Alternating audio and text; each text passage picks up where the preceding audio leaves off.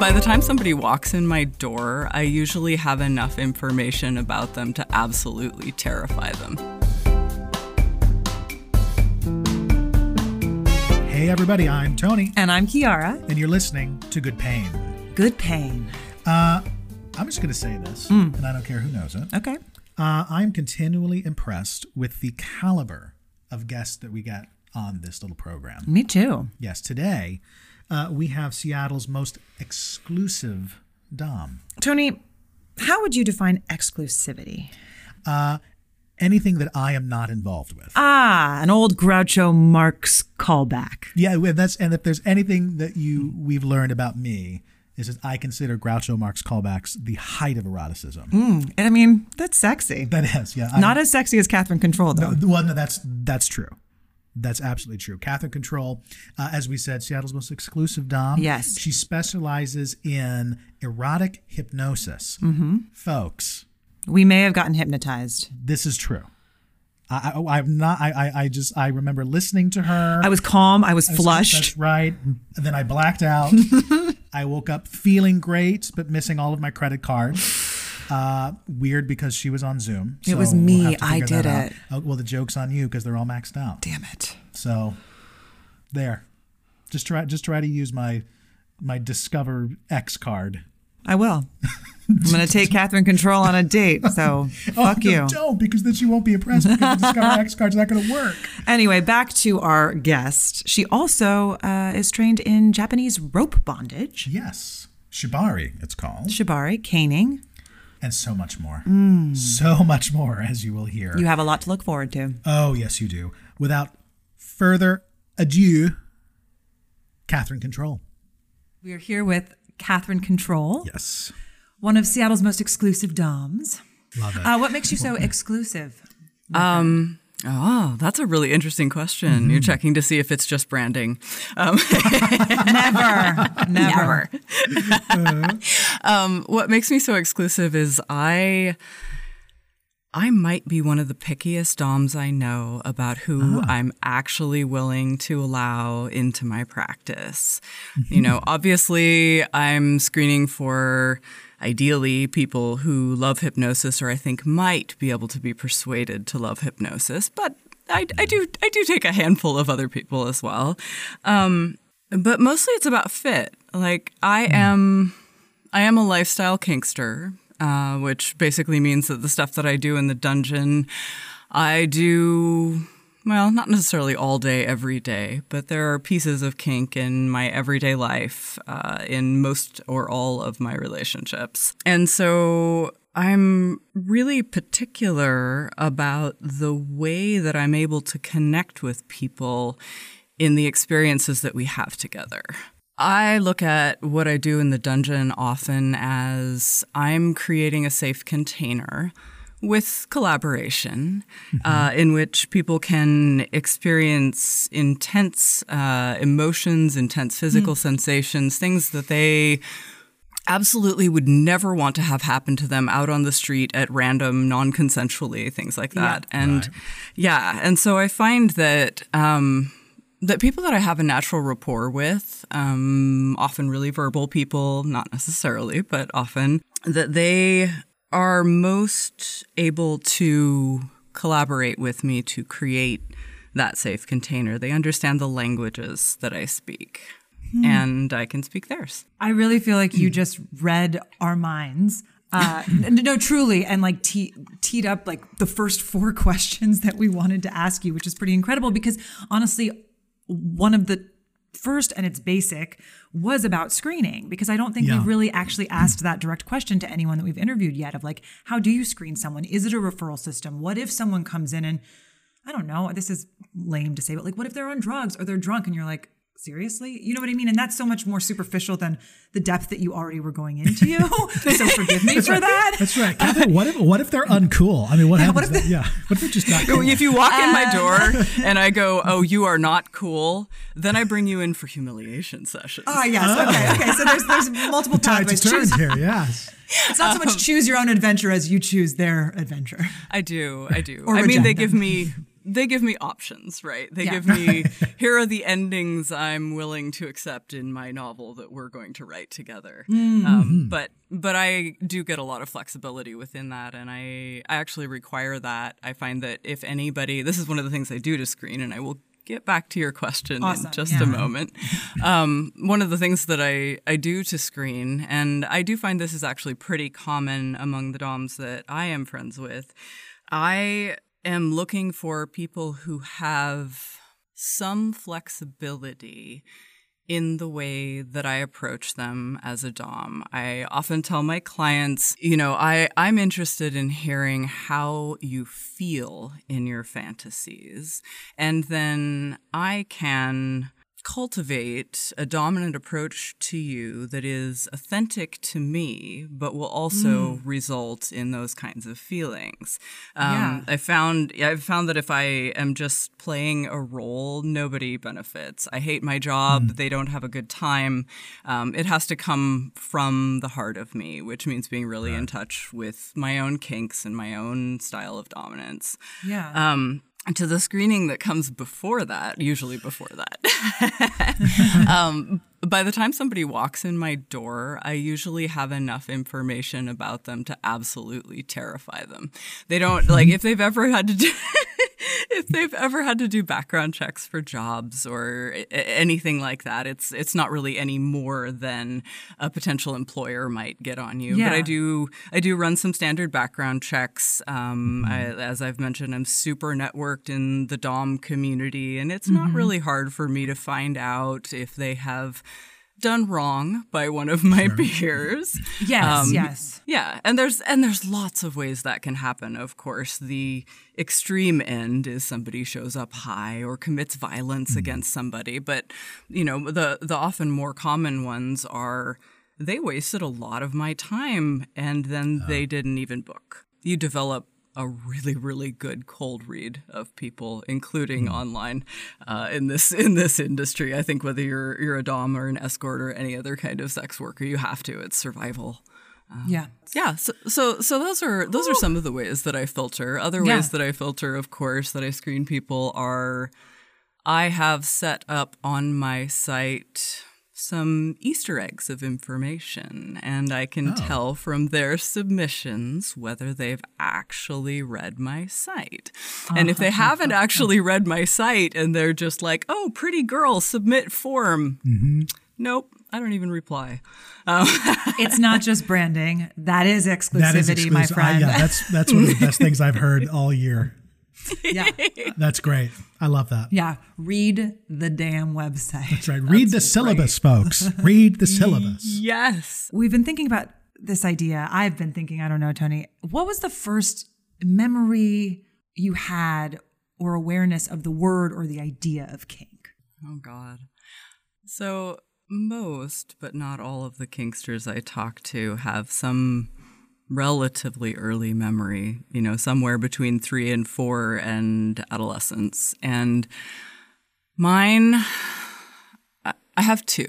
Um, one is having a response to seeing Princess Leia chained to Jabba the Hutt um, that I could not quite that I could not quite qualify at that age because I was probably four or five.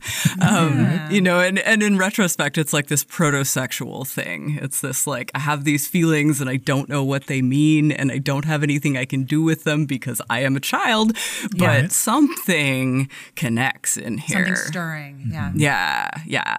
Um, Um, and then the second one is I was a bit gender atypical for my generation. I, I guess I shouldn't say that because there's plenty of people who were like me, but I was considered atypical in my very suburban upbringing. Uh, and so people would buy me Barbies and I hated them.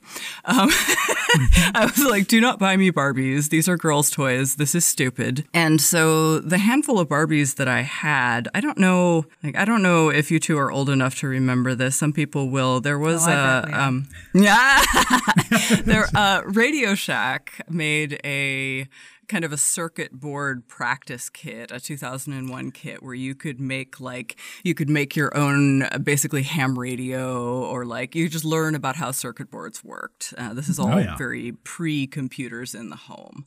Um, and so I had this idea that somehow my Transformers would use this Radio Shack 2001 kit to torture the Barbies that people gave me that I hated. Um, so, and and this was somehow vaguely sexual to me. I could not figure out how to make it actually sexual because I was again a child and didn't understand these things. Um, but there was there was something in there. There were lots of torture scenes involving that, and probably about the same time the princess bride came out and when they hooked him to the machine and he was mm-hmm. he was moaning and writhing and you couldn't tell what the machine was doing but it was torturing him that was very exciting Oh my gosh, I love you just brought up so many archetypal. Well, yeah, no, I, said- no, I think Scenes. Yeah. And by the way, bless you for thinking that that I'm not old enough to know Radio Shack. mean- those, uh, please. I think I'm old enough that Radio Shack was making like butter churners or something. Like I'm, I'm you know, And where you turned on is really the yeah, important. exactly. By a butter churner, I kind of, I think I was yeah, actually. Yeah. I do want to ask, where did you grow up as we dive into Uh, childhood? I grew up just north of Seattle in a very, very, very blue collar town uh, called Everett. Oh, I know Everett. you, you know Everett. Everett's basically um, the mill, the tweakers from eastern Snohomish County, uh, what's left of some farmland and Boeing. Um, Yeah. uh, Yeah. It was it was not really a diverse place to grow up. Um, there's Some some ethnic diversity, but not really anything else. I mean, like there there were not even any Goths in my high school. It just did not exist. Oh, Um, yeah, Interesting. yeah. So so I grew up thinking I was pretty alone in my kink world in my head. Um, I, I think that's not that uncommon. I encounter that a lot with clients actually, as well as amazing origin stories. I get to hear a lot of those. I love that. Well, and, and then you, I mean, I know that you have traveled around a bunch, but you are based in Seattle. And I love Seattle and live in Seattle and married a man from Seattle. But I, I really am curious because I don't know that anyone's quite answered this either. What do you feel is unique to Seattle within the BDSM kink community? Ooh, that's a really interesting question, and maybe even a harder question to answer right now because of COVID. Yeah. Um, I find that there is, and maybe this is true more universally than I'm aware of, but I find that back to Dungeons and Dragons, that uh, that there is an almost complete saturation of the kink community with uh, fantasy readers, Dungeons and Dragons players, uh, things like that. so, from a professional standpoint, even though I find that it's relatively saturated at the moment, I think again partly because of COVID, uh, there are quite a lot of uh, what I would probably say are, for lack of a better way to describe them, really privileged men. Um, we have, we have, you know, we have a lot of um, cishet uh, men with some amount of money because they work in tech. Uh, many of Yep. them are also white, which is another Yeah, one of I was gonna address that. points. Yep. Yep. Yep. Seattle has Um, a reputation of being quite white. It is. It has been. Uh, I would say it's a lot less than it used to be. Um, but of course, uh, with that change comes pain points for a lot of people who uh, have been living comfortably with their unacknowledged, uh, kind of unaware. Um, racism uh, just because i mean that's that's kind of pervasive right uh, Yeah. but any any place where it has been one dominant culture and now we have a lot more people from other cultures coming in there's going to be a lot of turmoil and seattle's kind of been in the middle of that as far as i'm concerned um, kink Do, ev- do, does that pervade into kink? I mean, I'm I don't even know what I'm asking there, but you know what I mean. Like, do you see that show up in kink? Everywhere I've been, kink is dominantly white. Um, and I'm not sure if that's about who is allowed to be included in community. I'm not sure if that's about um, who does kink. I really don't have answers to that, uh, but I, I find that it is. Although I do have a pretty fantastic story from. Um, I used to be pretty connected up in the Vancouver, BC uh, kink fetish community, uh, shibari rope community as well. And I remember walking into they're they're much bigger on their everyone gets dressed up and wears all their latex fetish events, whereas Seattle's a lot more relaxed, and Yeah. you're likely to find people pushing the rules about what they're allowed to wear to a club because they want to wear their sweatpants. Far likelier about that than about someone Very coming Seattle. with too It's not a great thing. That's but right. Yeah. No. Yeah, people come here from uh, Europe and are like, "What is wrong with How dare you. Yeah. like, right? How dare you. I'm like, it's just it's, It's just true. Seattle. It's just Seattle. But Um, but not in Canada. Not in Not Canada, no. Okay. Um, Canada, a lot more like Europe that way, at least in the big cities. And so I walk into this event, which is inevitably going to be mostly white, a little bit Asian, and uh, uh, unlikely to be any black people there at all. But I walk in, and the first thing I see, because everyone's it's a Halloween, I think, and everyone's dressed up as something in addition to being fetishy. And this is going to push some buttons for a lot of people. So Bring it. um, so uh, I walk in, and the very first thing I see um, is two men talking to each other. Uh, one is white like I am white and wearing a full SS uniform, and the person he's talking to is a black man dressed as a Catholic priest. Wow. And I'm mm-hmm. just like, oh, bless the kink community because they look like they're very happily engaged in conversation. Yes. Like this is a this is a non-issue. In fact, they might have come together because of the contrast. Mm, yeah. yeah. Su- subtle, it, subtle it ain't. No. Uh, no, No. no. Subtle, but but, inclusive? but yeah, wouldn't be surprised at all if they came together. Yeah. And then I wouldn't be surprised if they came together. If you get my I was hoping you'd ladies, go there. Ladies and gentlemen. Thank you for going there, so I didn't have to be the only one who's secretly 11 years old in this room. uh, please, that's yeah. My, my level of humor, if it ever if it gets to the eleven year old level, then I consider that It's been a good success. day. It's been a good day. Yeah, I kind of want to get into her your specialties, if if I may. Um, yes, please. we alluded to. Shall we start with um, shibari? Is that what it's called? There. Yeah. Shibari. Obviously, Shibari originally from Japan. The way that it's practiced in the US that I have seen mostly uh, incorporates a lot of other approaches to rope. I mean, you think about all of the different things that you can use rope for. Some people go camping, they use it to tie their tent down securely. They use it for bear bagging. You use it to uh, secure a boat to a dock, things like that. People learn the skills of how to work with rope in a lot of different contexts. Um, and I find that. Uh, the Japanese shibari that I've mostly only seen in performance, um, there's a there's a different quality to it, and uh, is as makes sense for an island country. Very, um, it is its its own entity and doesn't as easily include other types of. Uh, other types of rope experiences. Um, in the in the U.S., I find people a lot more flexible with that, and I think mostly it gets called shibari because nobody knows what what is American rope bondage, right? Like, is it Betty Doesn't Page tied up with clotheslines? Yeah, it doesn't have a name. It doesn't have a name. Hmm. So hmm. shibari has kind of become synonymous with rope bondage. I found that rope bondage, uh, and here I'm partly citing a mentor who has hmm. several decades on me in the kink community.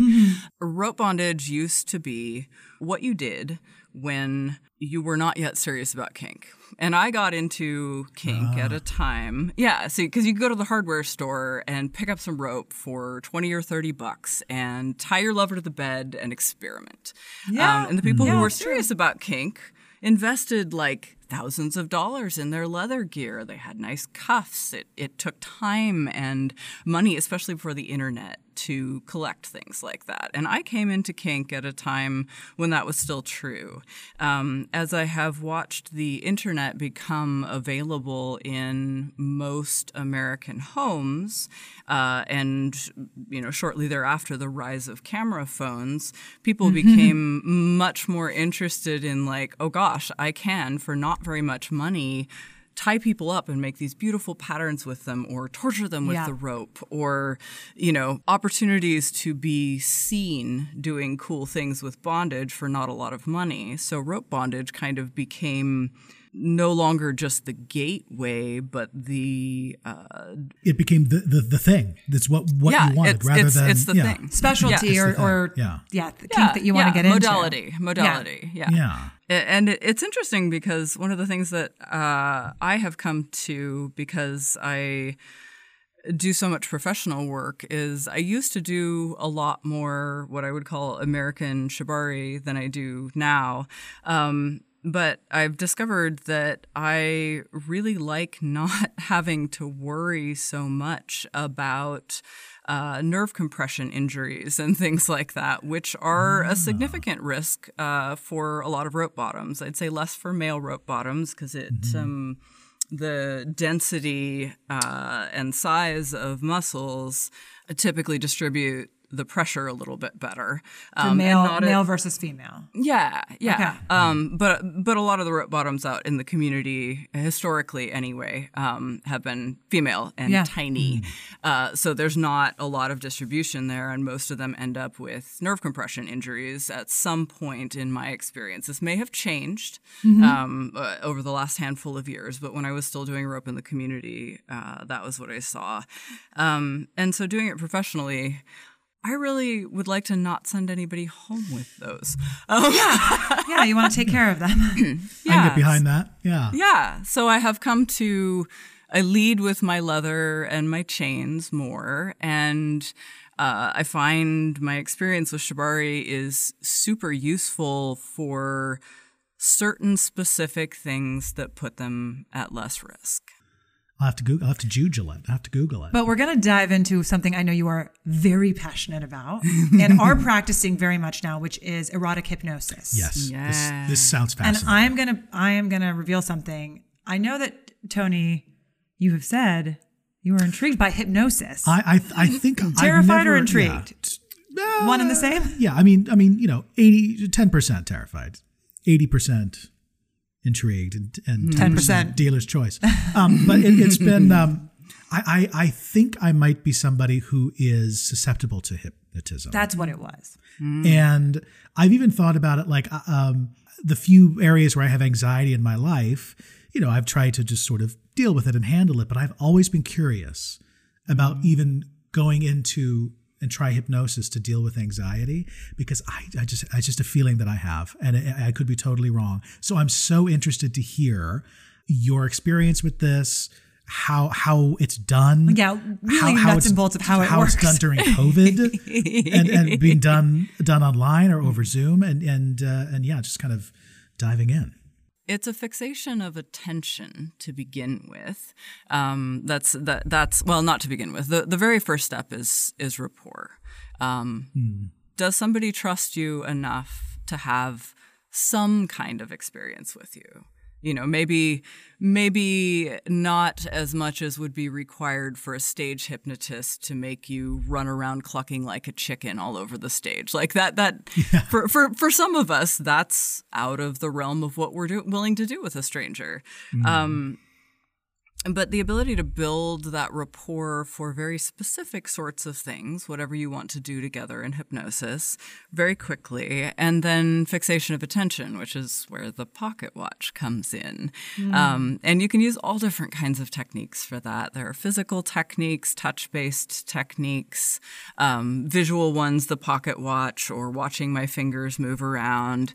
There are uh, auditory ones, which I got to practice a lot of during COVID because of do because of doing hypnosis online. And then there's a, a small sequence of other things that happen afterwards after you get their attention.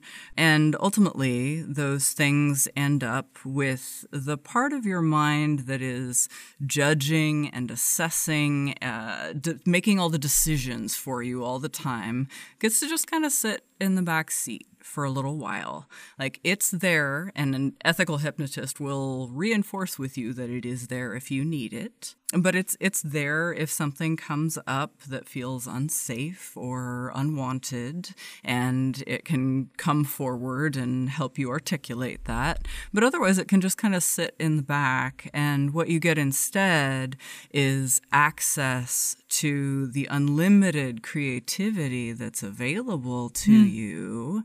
Yeah, when when you're, I mean, like, if either of you write there's two parts to the process in my experience. There's writing things and there's editing things. Mm-hmm. and yeah and when you are trying to edit at the same time as you're writing it gets very congested and it's hard to it's hard to move forward. Um, and so being able to set the editor aside which is the part of you that sits in the back during hypnosis and just experience the creative flow, that makes possible so many things that otherwise might feel challenging in our everyday consciousness. Yeah.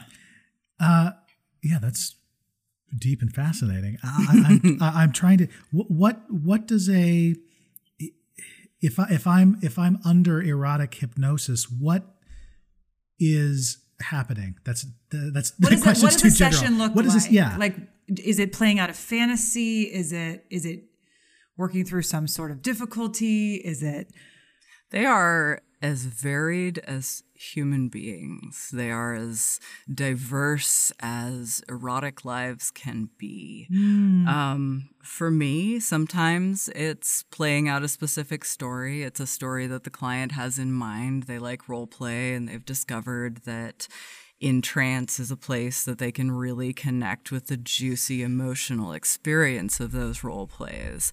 Um, or uh, sometimes there's uh, like some a, a, lot of people have fantasies i find in the hypnosis community have fantasies about being trained to do things or conditioned to do things or even you know having some of their agency removed a little bit so they're more willing to do things mm. that they otherwise might not be willing to do um, and so it can look like uh, it can look like conditioning, um, like connecting uh, a response that they have naturally. I mean, you think about Pavlov and and the steak and the bell and the dog, mm-hmm. and you know, dog naturally salivates at the steak. So when you connect the salivation response to the steak with something else, then when you do the something else, even in the absence of the steak, yep. the dog still salivates. Mm-hmm. Um, and humans are to varying degrees responsive to that same thing.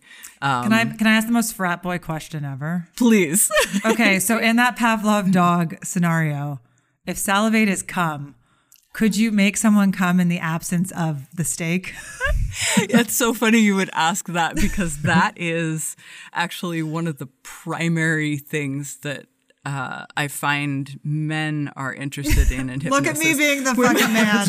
well, well, I mean, I find that women are interested in it as well. Um, but I find that the orgasmic response for women, um, a lot of us are either really in touch with the fact that, yes, we can connect this to all kinds of things, just make it happen spontaneously, or we're like, that is fucking impossible. Excuse my language. no, I, I just said, no, no, no. no. Nice. or, or we're like, that is impossible.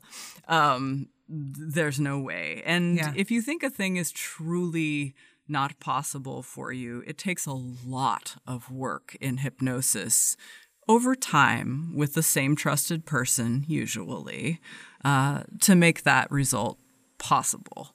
Um, is is are hands-free orgasms possible? Yes, absolutely. Have I seen them? Have I done them? Yes, absolutely. Ah, Have great. I done well, them accidentally? Yes, absolutely. Ah. Um, well, there we with go. men. Um, there we people go. who have penises.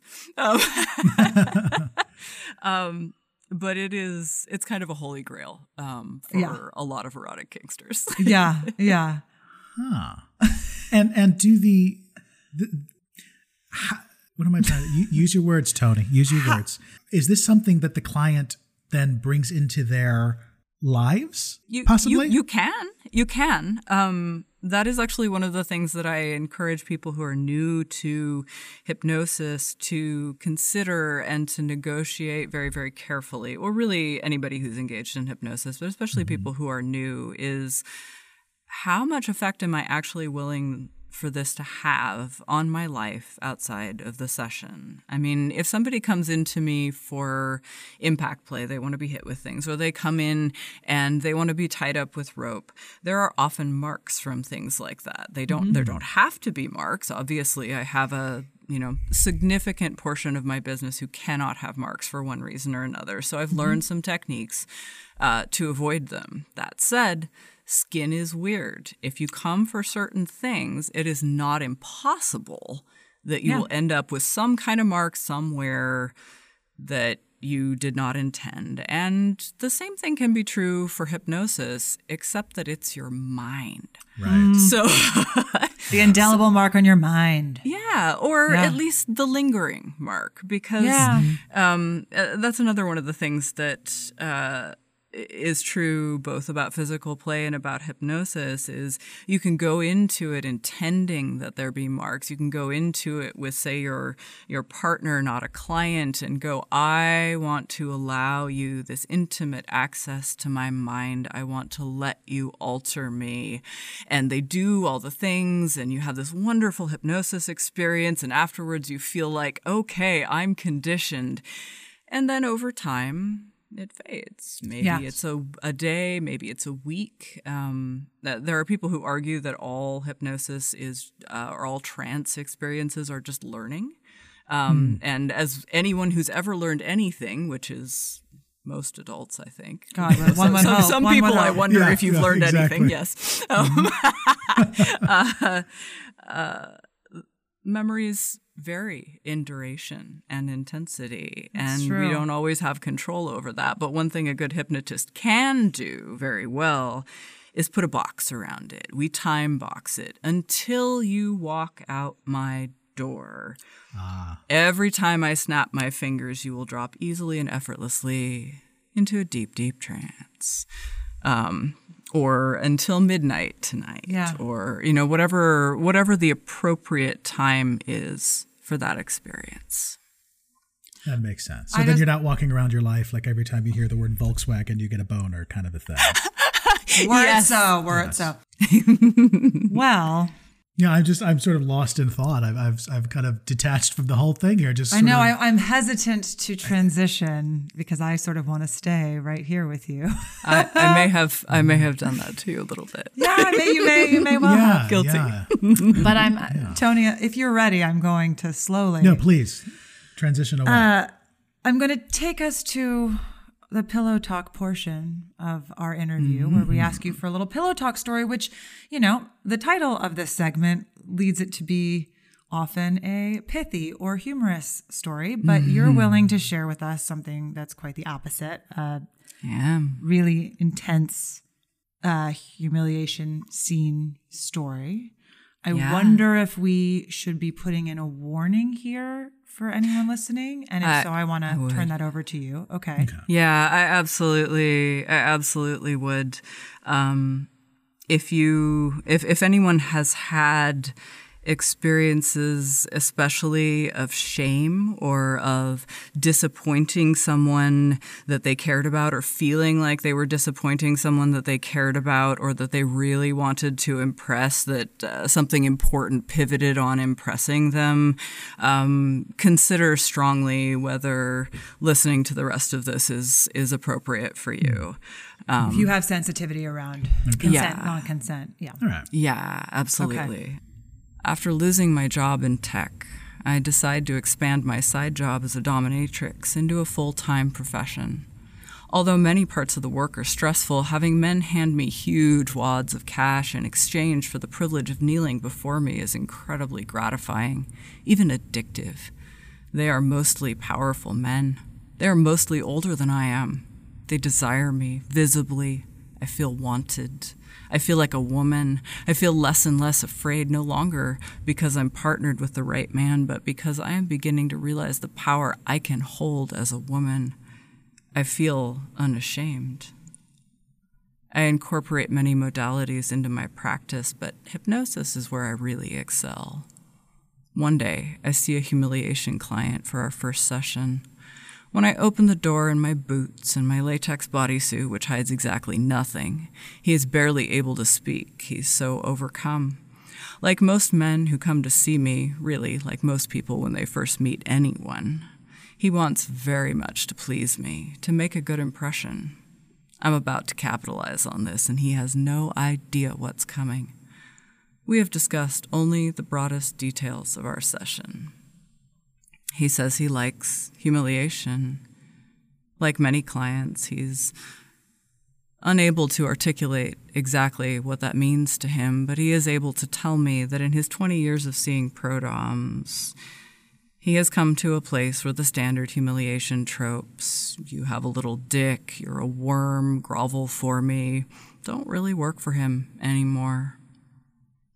So, in trance, I establish power over various parts of him. I show him that I can control his ability to speak. I demonstrate that I can make him move or not move his body according to my desires.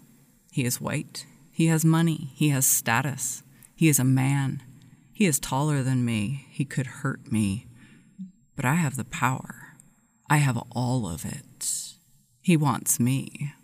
I do not want him. After two hours of trance, I finally take him out to my dungeon without words in his mind and moving only at my command. There, with his clothes still on, I tie him into a chest harness, then to a point on the ceiling so he can only move a few feet in any direction. I step back, almost out of his reach. He's still in trance, but he has his eyes open because I allow it. I begin to tell him a story about how I know that he has jerked off to images of women like me and how I'm sure he's even imagined dominating them. I begin to discuss the inappropriateness of these fantasies and how they make him just like other men, perhaps even worse than other men, like men nobody wants anything to do with, like men who don't care about women men who would like to use women, just like he used that porn dominatrices produced, porn they had absolutely no intention of men using to fantasize about dominating them. Men who think women are just there for their sexual use. Men like, well, like incels. This man is a lawyer. He deals in logic professionally. I know this. As I tell the story, I can see his mind running half a step ahead of me. Before I even say the word incels, I watch these connections forming, each one showing in his increasingly horrified facial expression. And by the time I get to that word, I have already beaten him at his own game, woven a tapestry of half truths into a lie he can utterly believe about himself. Relaxing into my certainty that he believes the story I told him, I give him back a few words to use. Words to harass a woman, to demand things from her, to spew obscenities, the words an incel would use if a woman had him tied up in front of her.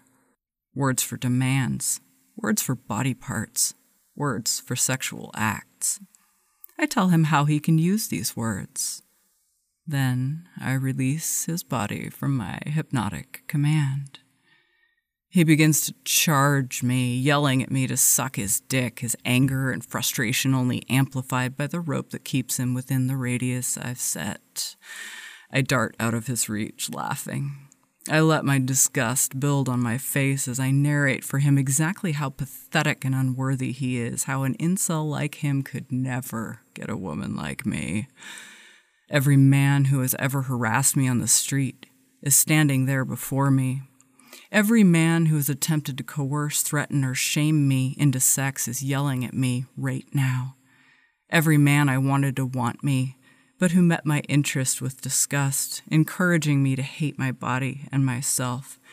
They are all embodied in this skinny, middle aged lawyer screaming obscenities in my dungeon, sweating as he pulls against the rope, trying fruitlessly to put his hands on me. For half an hour, I tell him all the things I wish I could have said to them. I duck in and out of his radius, always just out of reach.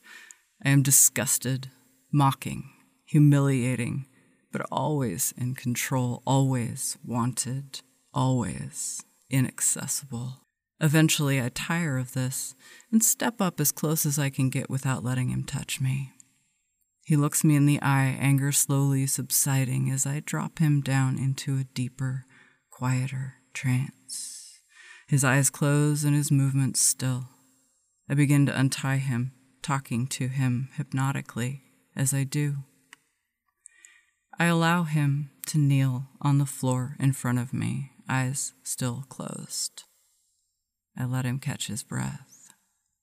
I wait just long enough for the silence to become uncomfortable, uncertain. And then I give him back the words for shame. Thank you so much for sharing that. yeah, no, it was. Yeah, it was. I, I, I, I wasn't. I guess I wasn't expecting to be such a fascinating and deeply personal narrative. I, I yeah. Uh, yeah, it was. It was. I mean, that that's that's just a tremendous short story in itself. if I could be sort of commercial about it for a second. Uh, thank, yeah. Thank you. It's nice to do something nice. That's an understatement. It mm-hmm. is incredibly, it feels incredibly good to do something with the pain that comes from marginalization. Mm-hmm. I don't have very much of that as who I am, but on gender axes and aesthetically, the way I was before I started having doctors cut me open and do fun things to my body. Um, I did, uh, especially in a little suburban town. Um, there was really only yeah. one way to be pretty there, and yeah. I was not it. mm-hmm. Mm-hmm. Yeah, I. I mean, uh, I some of those those memories of being a young girl. You know, not that I have the same background as you, but I had and I will not go into them right now, but I have I have experiences too of of those experiences yeah. when you're too young and an older man even if it doesn't result in an actual sexual harassment or or rape or you know it, it still is completely crossing a line and you have no control and so it just like yeah I mean I'm sure a lot of people listening to this will uh, you know that's those all go somewhere and compound and compound and yeah i can't imagine i can't imagine what it would feel like for you in a professional sphere where on hmm. some level you have to be in so much control for your safety for their safety but then to have this moment where all of that i mean you articulated it so so well in your story. Like all of these men are standing there looking at you. All of this history is standing there looking at you. How you can sort of navigate that with keeping your head on straight. I don't know. I don't know how you do that. Uh, I think that is the alchemy of BDSM, honestly. Um, yeah. Especially for people with humiliation kinks, that it uh, it takes the the pain and the challenges that we've been handed, and when you have, as my uh, friend and uh, mentor Artemisia Divine says, when you have the right antidote to that poison, um, you can, instead of re traumatizing, you can sometimes experience it differently. And, you know, prodoms are not even those of us who are trauma informed are not necessarily the person that you need to go to first with trauma. Um, I definitely recommend counseling first yeah. for that. But if there are ways that it has woven its way into your sexuality that would benefit from being played out and leave you with less harm instead of more. Come, come to us. You've used the terms before brainwashing and hypnosis. Is there a difference and and and are there connotations that that you find with brainwashing versus hypnosis or both? Well, I find that um, so brainwashing, of course, has all kinds of negative cultural connotations. I would say even bigger than hypnosis. A lot of people think of hypnosis as you know the scary negative thing that somebody does to you against your will. Um, which incidentally is something that a lot of hypno fetishists sexualize. So mm-hmm. let's pretend you're doing this scary thing mm-hmm. to me right. against my will. That's hot. Um, so brainwashing. I think about it as potentially including hypnosis, but not necessarily including hypnosis. Hypno is a great tool for it.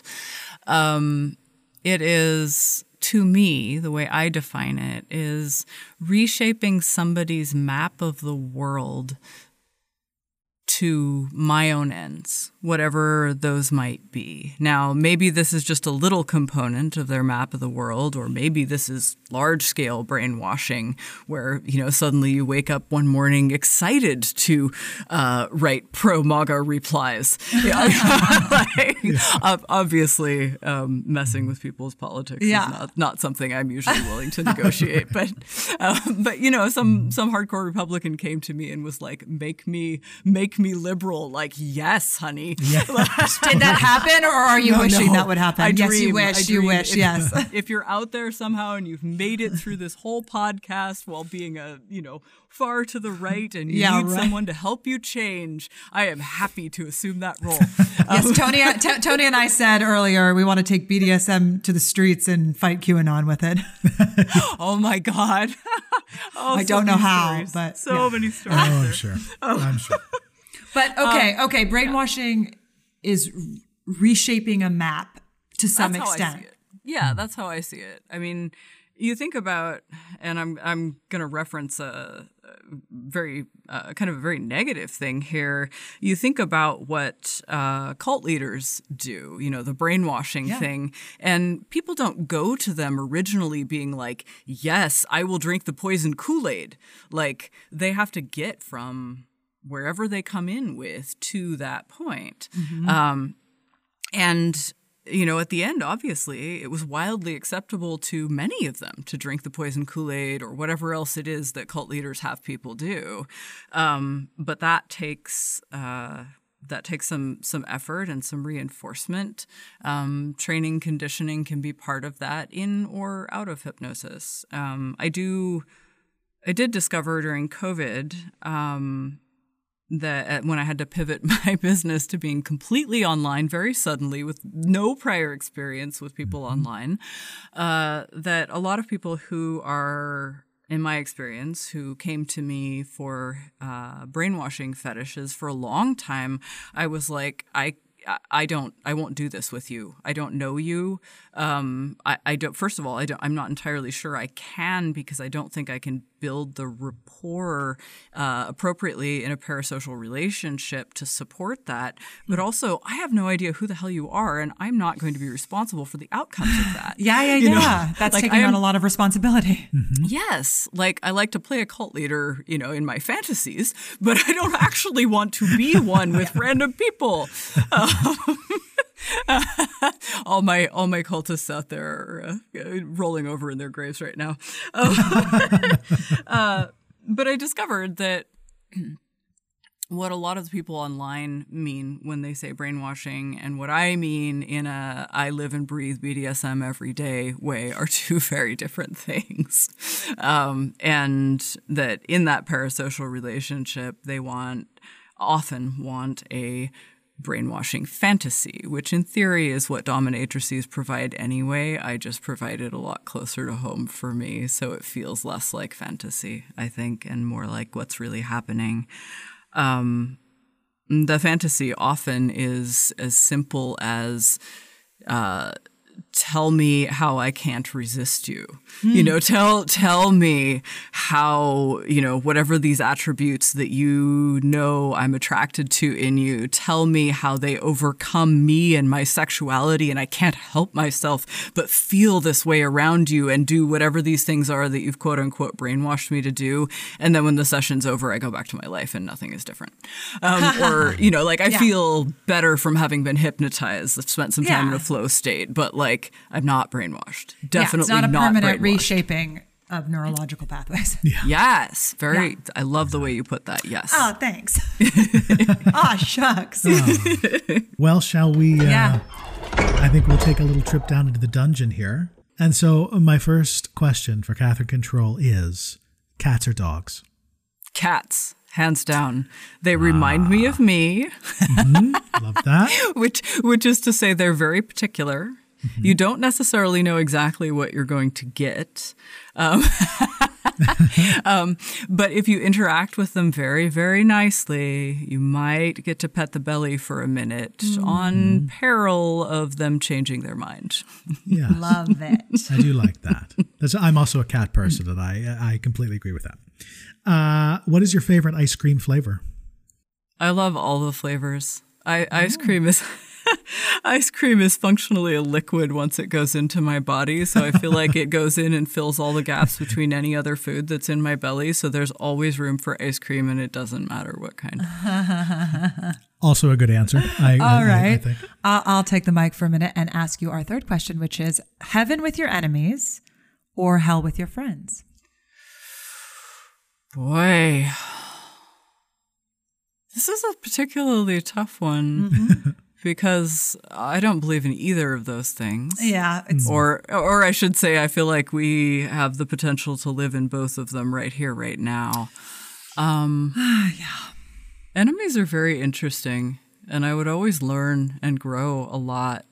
Um, if they're friends, as in friends who co-sign your bullshit, I'd probably choose heaven with my enemies so I could keep Yes. growing. But if they're friends, as in the kind of friends who are like, oh no, oh no, you were wrong there, I'd probably choose hell with my friends.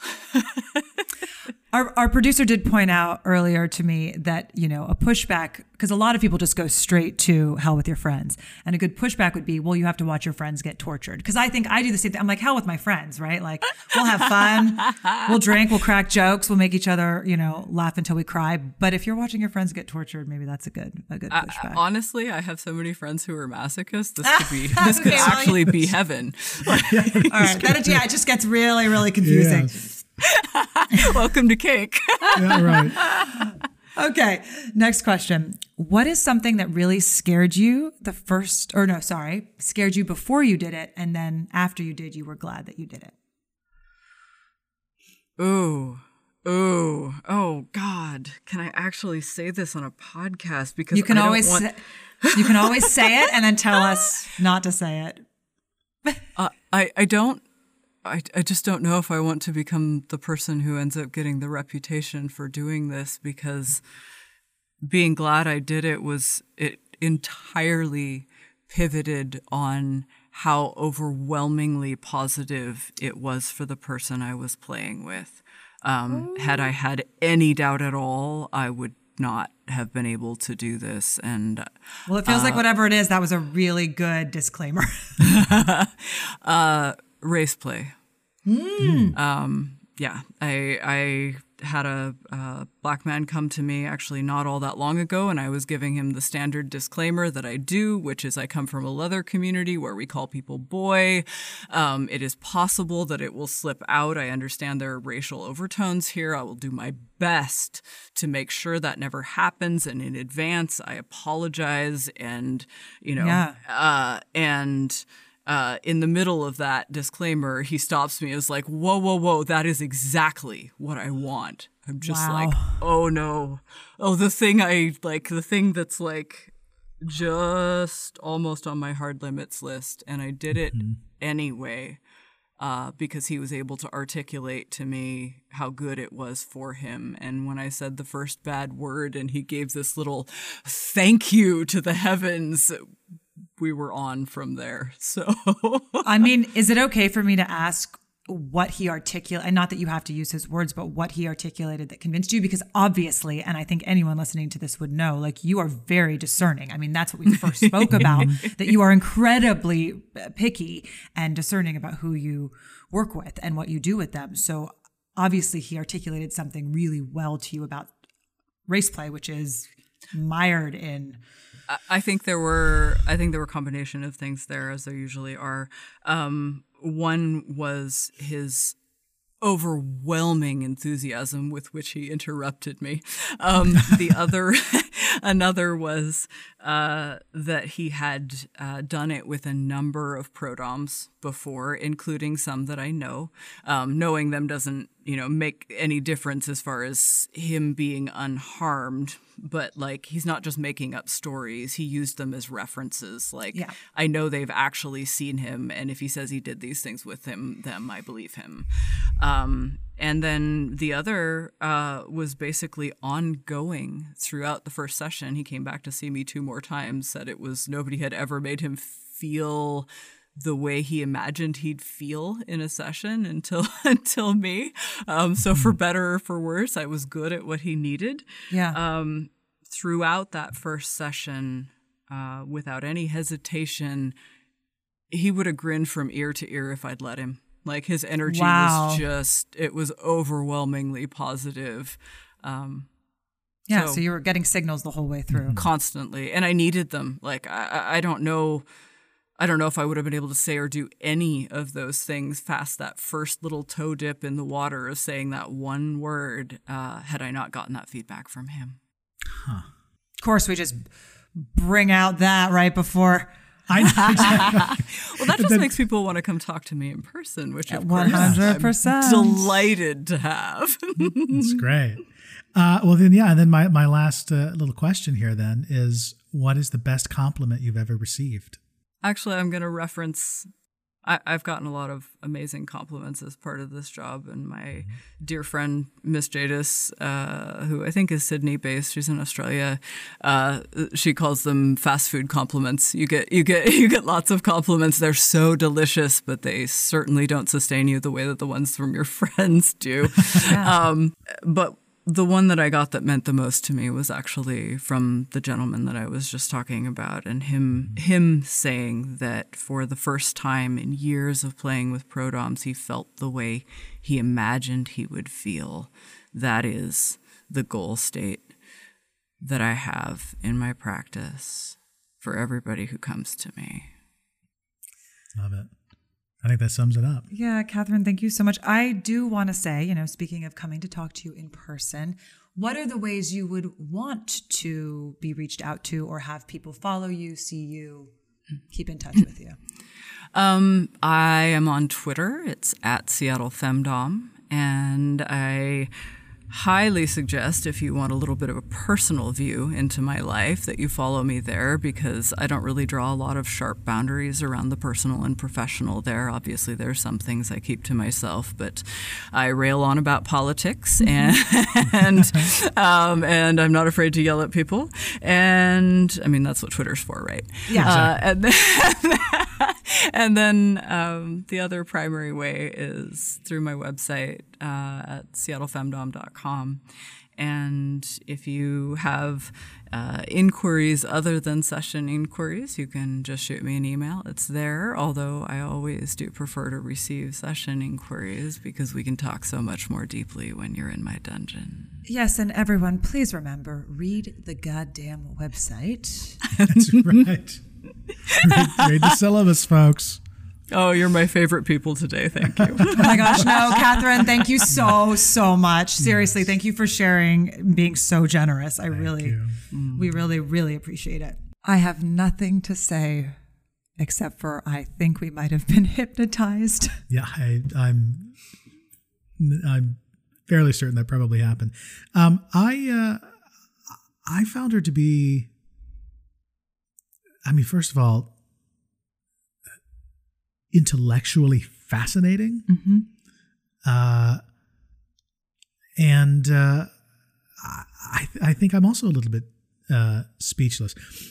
I, I I have to say, and and you know, we'll we'll have to see how you know we this episode ends up being edited. I don't know, but the story that she told was, uh, first of all, so deeply personal, and I really meant it. I, I I wasn't I wasn't expecting it to be so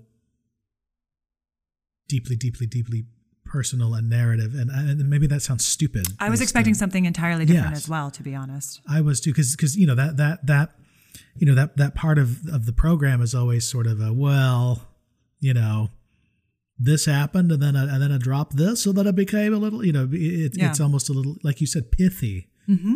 Um, but instead we got a really vulnerable, um, you know, empathetic experience um, that that was not only beautiful, but I, I think really left her in this kind of vulnerable, Tender. painful, but also very tender place that I I I I, I, I really appreciated being a part of it. Uh, that she was willing to share that. I appreciated it so much. I'm sort of floored by people's generosity uh, in this space. I know it's not easy. Like I, I mean, I don't know, but I imagine it is not easy uh, in that line of work sometimes to share. Uh, you know, salacious de- details, maybe, but but your personal history of of sexuality and shame. Mm, uh, I don't want to take that for granted. So I'm pretty humbled at her sharing that and. Someone asked me the other day about sort of what we're finding out of all of this and like, you know, what are you finding out about like these people? Is it that they're just like so much more than what they do? Sort of something like that. And and I actually felt embarrassed, Tony, and maybe your beautiful articulate self can say it better than me because I found myself getting really um worked up to try to articulate adequately how incredible the humans are that we've been interviewing. And I wasn't doing a good enough job. I really wasn't. And and it was just I found myself having verbal diarrhea trying to be like, yeah, they're they're entrepreneurs and they're experts at all of these incredible things and they're mm-hmm. actors and they're psychologists and also, you know, with Katherine, oh, your intellect, your mm-hmm. emotional intellect, your voracious political interests and opinions. I mean, I just again verbal diarrhea. So if you could just I, I no, actually, I think I, I, I would have said the same thing because again, you know, I, I keep, uh, you know, I, I'm repetitive in a lot of ways because I've said it so many times, even you know, on the show. The the the level of trust and communication and intimacy that exists between a dom and a sub is is a, is a kind of relationship that I don't think I knew could exist between people outside of you know sort of a the idea of of a of a you know heteronormative relationship. relationship. If that, though, yeah, right? If, if if if that, it's it, it yeah, it requires to say it requires quote unquote letting go has Right. got to be the fucking understatement of the millennium. Yep. And and and I, I I'm constantly surprised, but also kind of enamored with the idea that I I find it so beautiful, and I even ask myself questions of like, boy, is is my is my reluctance to sort of trying anything in this sort of BDSM or kink community a fear of that kind of intimacy? Yeah. I, I, I don't know. I, I yeah. think mine is. I think. I think in this maybe for the first time right now I realized, oh yeah, you know, I'm game and I thought, oh, it'd be a good story, boots on the ground, good journalistic practice because you know, I have so much experience being a journalist. that's right. All of our years with Reuters. Yeah. Um, but here, what got me, because she both talked about it and demonstrated it, embodied it, It's just a little bit being like, oh, wow, though, do I really want to open my soul and let you look at my soul and let you mm-hmm. lead me through what did she call it? Like, you know, the endless uh, sandbox of your imagination. And I don't know. I think I'm afraid of the endless sandbox of my imagination, which frankly is embarrassing to admit, given that I think I'm an actor and an artist. Well, but but I think I mean I was funny you mentioned that because I was just going to say you know as artists certainly as actors but all artists would say oh you know I bare my soul to the universe and it's all an open book but not really But not, no. not really because you know there there are certain things that we you know that, that become intertwined with our sexuality mm-hmm. and our our very identity that that I think we we protect at all costs. But I think if you're really going to have a good session, particularly if somebody like Katherine Control at the helm, I, I think that's not helpful to have that kind of protection up. That's why I think she's such a fan of erotic hypnosis Yeah. because the ego is a very strong thing and it really inhibits you from so much in your life. Uh, you, I'm talking just Yeah, to you. to you, to, to you, no, Tony, but right um, now. what self sabotage? Like I think about that all Oh, the time. yeah. How how we self sabotage. Yeah. So anyway, back to how incredible this community is. I have yet to figure out how to succinctly articulate adequately enough how incredible I think these humans are, what they're doing, and how it's completely blowing my mind based on the Yeah. perceptions I once had. And I hope we can continue to get better at giving a platform to that. Yes, it is. It is. Yeah. This this it is not what it is not what you think it is. It's not Fifty Shades of Grey. It's not. You know. I don't know. It's just not like. Don't just turn off. Don't just turn Yes. off and go ooh. Don't yuck my yum, as as people say. Don't yuck my yum. Don't yuck my yum. Yeah. But also just like, I don't know. You don't have to love it, but maybe just, Mm-hmm. just be more open. Yeah. Be more open. I like that. Be more open. By the way, if you want your yuck yummed, I know some people. I want a yum, but do I want a yuck Do I want it? a yuck? Who knows? Yuck, yuck. Um, but yeah, this was this was. Uh, I really enjoyed. I really enjoyed today. I really enjoyed today. I feel very privileged, and I, I hope more people are as brave as her at sharing their stories because we learn a lot. We learn a lot through people sharing their stories. Absolutely do. And uh, and boy, if yeah, if today doesn't really drive home the fact that you know the past few years have not been great, but not all pain is bad. No, sometimes it's healing and good. It is. I'm Tony, I'm Kiara. and you've been listening to Good Pain. We will see you next time. Bye. Bye bye.